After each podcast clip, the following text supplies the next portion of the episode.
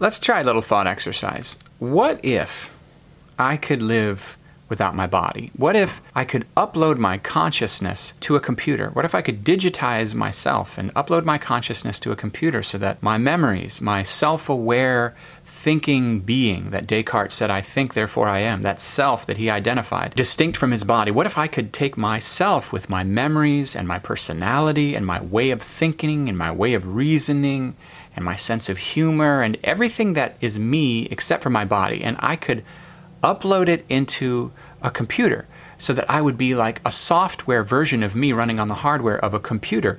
Let's say I could do that, and let's say that then someone replicated or copied that same that software that is me, and they replicated it onto a jump drive. And let's say they took that jump drive somewhere else and installed it on a different computer, and now there's different me's, all self aware, operating in different locations. And what we're talking about when we talk about a disembodied consciousness is a spirit, or the old way of talking about it is a ghost. It's really interesting that this such a sci fi, adaptable, uh, modern in movies and shows, is such a modern, adaptable idea because it comes from a very ancient idea that you are not bound in some sense to your body, but you're more than just a body.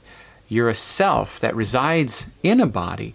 Jesus, in his baptism, it says that the onlookers saw heaven open and God's Spirit descend like a dove would land on a building, and they heard a voice from heaven that says, This is my son. I'm really well pleased with him. And from that time on, he went around healing the sick, bringing people to a sound mind who are afflicted by evil spirits, and offering people to be reconciled to a loving God, to turn from lifestyles that were destructive and find their center, find wholeness, find peace. He was guided in life by this ghost of God. They called him the one who was anointed, specially filled with God's Spirit. The Mashiach, anointed one, then translated into, into English, Christ. So everywhere in your Bible that you see Jesus, Christ, it's not his last name. It's signifying that he was in some sense, hosting a ghost. After he was raised from the dead and ascended to heaven, he began to haunt or infill people with his ghost.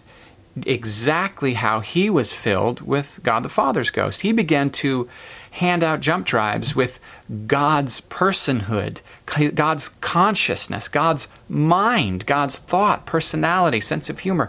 And people began to install the operating, that software into their operating system. 1 Corinthians chapter 2, Paul says, We have the mind of Christ.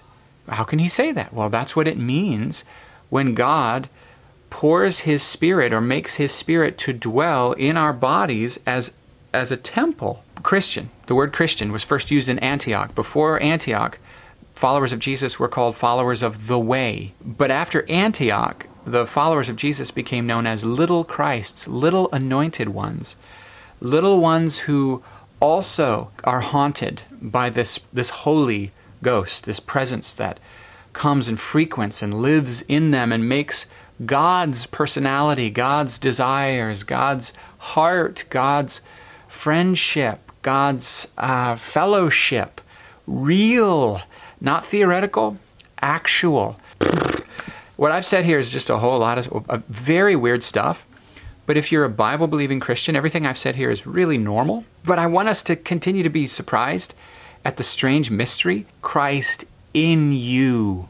We're making this life in Christ harder than it is, and it's better than we think. The Christian life really is one of receiving His love and allowing Him to come fill us. Instead of begging Him to come fill you, why don't you just meditate on His love for you in Jesus, like Galatians 3 says, and let Him come fill you?